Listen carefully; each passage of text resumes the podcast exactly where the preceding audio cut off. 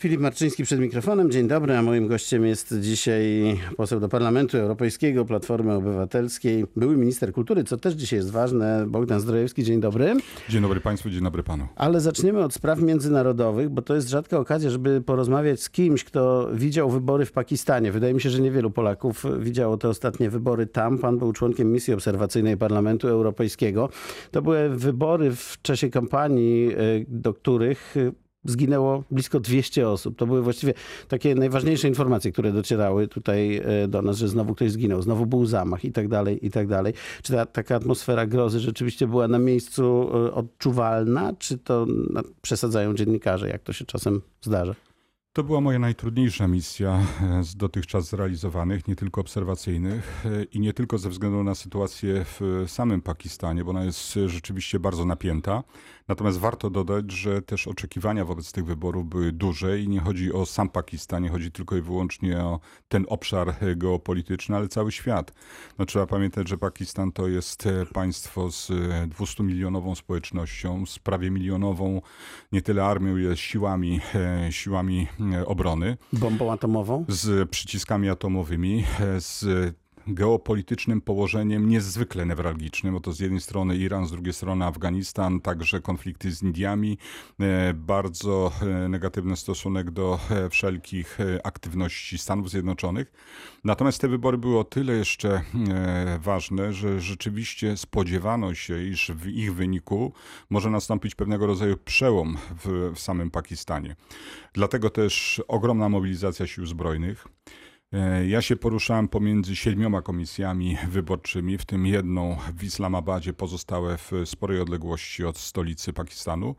E, I rzeczywiście te siły były zmobilizowane we wszystkich możliwych formacjach, więc e, były siły policyjne, były siły wojskowe, były siły wyodrębnione specjalnie do, do, do strzeżenia tych lokali. No ten lokal, który był mi wcześniej dedykowany, no tam była eksplozja bomby samobójczej, 28 osób zginęło, blisko 200 osób było rannych. Więc to napięcie rzeczywiście było dużo, duże. Poruszanie się e, też e, z wielkimi kłopotami, bo to jest... Jakiś e, konwój, ochrona, te rzeczy? To jest konwój, to jest ochrona, to jest także zabezpieczenia medyczne, to są różne rzeczy i dotyczy to nie tylko tej wąskiej grupy obserwatorów Parlamentu Europejskiego. U nas było kilka osób, był, był, było dwóch Niemców, było trzech Brytyjczyków, jeden reprezentant Francji, jeden Polak w mojej osobie. Więc ważny był ten komunikat finalny. No ale nie wchodząc w detale, powiem, że wygrał e, były mistrz świata, kapitan reprezentacji krykieta e, z Pakistanu. Krykiet w Pakistanie to jest jak piłka nożna w Brazylii, religia, to jest po prostu prawie. religia. E, on wygrywał już parę razy wybory indywidualnie, natomiast nigdy nie wygrywała jego partia polityczna i w tej chwili wszyscy spodziewają się, że rzeczywiście ten jego wybór z poparciem, e, taką sympatią, może, może nie poparciem armii, e, jest ważny dla Pakistanu, bo mogą być odsuwane skrajne siły. Ale mówi się, że Imran Khan to po prostu populista. To bez wątpienia populista, ale nie będąc populistą w Pakistanie nie ma szans na żaden wynik wyborczy. Trzeba pamiętać, że tam bardzo duża ilość osób to są analfabeci. Zresztą oprócz imienia i nazwiska pisanego w e, języku lokalnym e, przy każdej kandydaturze była e, graficzna, graficzny rysunek. On akurat miał krykieta, mm, ten kij krykietowy. Odcisk ale palca tam się zdaje się zostawia? Tam się zostawia odcisk palca nie tyle na karcie do głosowania, ile przy zapisie obecności Otrzymuje się też takim pędzelkiem rys na, na, na paznokciu po to, żeby nie powtarzać e, e, wyborów. Natomiast głos się oddaje pieczątką uzyskiwaną w Państwowej Komisji Wyborczej, którą się oczywiście potem oddaje. I rzeczywiście partie polityczne mają swoje znaki graficzne. Jest albo tygrys, albo amfibia, albo tam e, określone zwierzę, czy kij krykietowy, po to, żeby ułatwić głosowania wszystkim tym, którzy no, są niepiśmienni, Czyli a chcą głosować. Tam w subtelności w czasie kampanii wyborczej nie można wejść, prawda? Czy, czy tylko w pewnym stopniu, bo jeśli, no, jak w miarę powszechne jest przeświadczenie, że głosujemy na amfibię, mhm. no to trzeba też tym językiem chyba się posługiwać w to tej prawda, kampanii. choć od razu powiem, że parę obrazków było dla mnie zaskakujących. Z jednej strony e, w dniu wyborczym, to była środa, prowadzi się kampanię wyborczą. To nie jest dzień, w której kampanii nie ma. Nie można jej prowadzić de facto w samym lokalu wyborczym, ale dojście do, lokalu wyborcze, do lokali wyborczych jest o tyle utrudnione, że po lewej prawej stronie ulicy doprowadzającej do lokalu są gigantyczne namioty albo miejsca, gdzie jest rozdawane jedzenie, gdzie odbywa się coś w rodzaju pikniku poszczególnych partii politycznych. Może nie wszystkich, bo ich startowało dosyć dużo, ale tych siedmiu, ośmiu najważniejszych wszystkie są cały transport prywatny jest wykupiony przez partie polityczne. Czyli można zobaczyć na przykład y, motory z takimi doczepkami, które wożą starsze osoby, które mają na dachu na przykład tygrysa, czyli reprezentanta określonej partii politycznej. Widziałem bardzo dużą ilość osób niepełnosprawnych, którzy zostali doprowadzeni do lokalu przez przedstawicieli partii, co było widoczne przez znaki, które posiadali albo w klapie, albo e, w, w innej formie. I też e, ważne jest, że w samych lokalach wyborczych najważniejsze partie miały swoich reprezentantów ze swoimi listami wyborczymi i wszyscy odhaczali zgodnie osoby, które pojawiają się w lokalu i głosują. Natomiast rzeczywiście e, zagwarantowano tajność samego głosowania, były kabiny, wszystko to odbywało się w miarę w miarę. No i to, co dla nas jest ciekawe z punktu widzenia naszych obserwacji, wyjątkowa frekwencja kobiet. Kobiety głosowały osobno, miały osobne miejsca do głosowania w tym samym lokalu wyborczym, ale 46% frekwencja udział pań, to jest nowość w Pakistanie Ale i to też nadzieja. Słyszałem, że zdarzało się niedopuszczanie, znaczy słyszałem, no pisały agencje, że zdarzało się niedopuszczanie kobiet do głosowania. Rozumiem, że w tym pańskim lokalu tak To tak były nie rzadkie było. przypadki i e, wtedy, kiedy nie, do, e, nie, nie, do, nie przypilnowano pewnych elementów formalności. Każdy przychodził z określonym dowodem tożsamości, one wyglądały różnie, ale oprócz tego dowodu trzeba było mieć coś w rodzaju skierowania do określonej komisji wyborczej.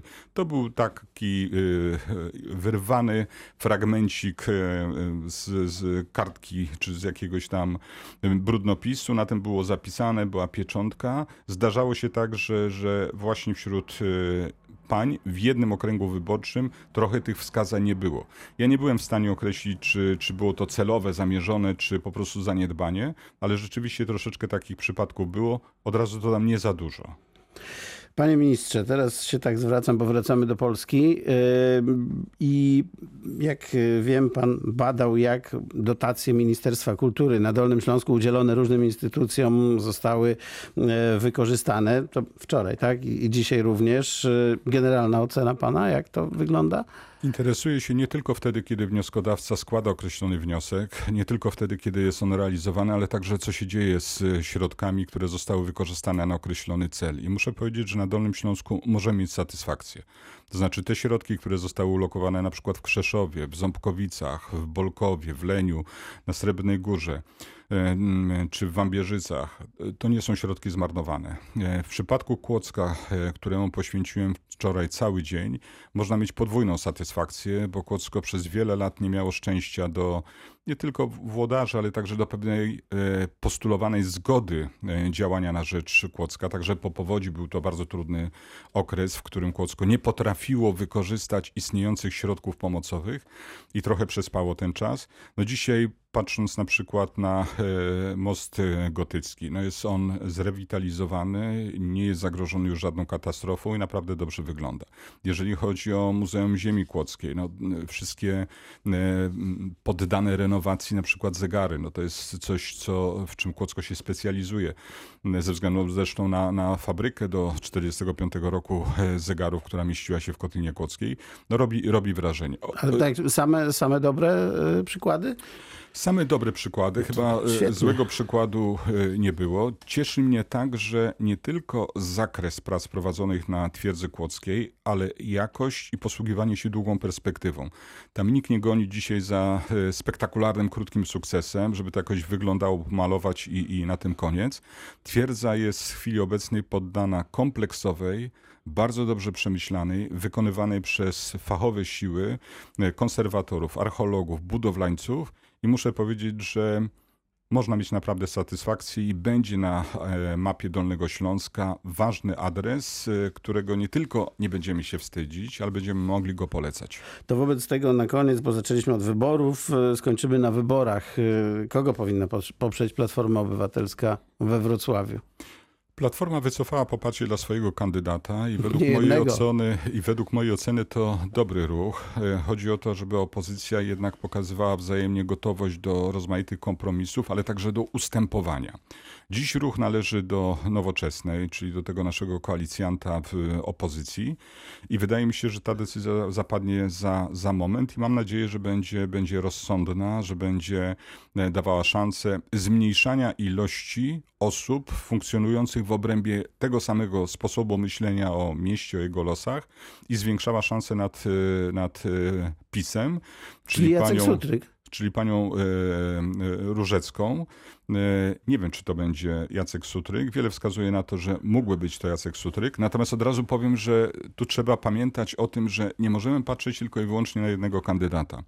Dziś Wrocławiowi potrzebna jest nowa energia, nowe pomysły, nowy tlen i trzeba też e, zwracać uwagę na to, kogo za sobą będzie miał kandydat jak szeroką grupę polityczną, bo Wrocławiowi potrzebna dziś jest po pierwsze zgoda, po drugie bardzo niełatwy czy trudny plan wyprowadzenia miasta też z sporego zadłużenia, rozwiązania narastających konfliktów w obszarze komunikacji, jak i również doprowadzenia do e, realizacji takich programów, które wydają się niszowe, a dla mnie są one niezwykle ważne, jak na przykład program Zieleni Miejskiej, który, który krótko mówiąc został w ostatnich latach bardzo, bardzo mocno zaniedbany. Ale to czy członek tej obecnej ekipy tutaj jest y, właściwy do realizacji tego, o czym pan mówi?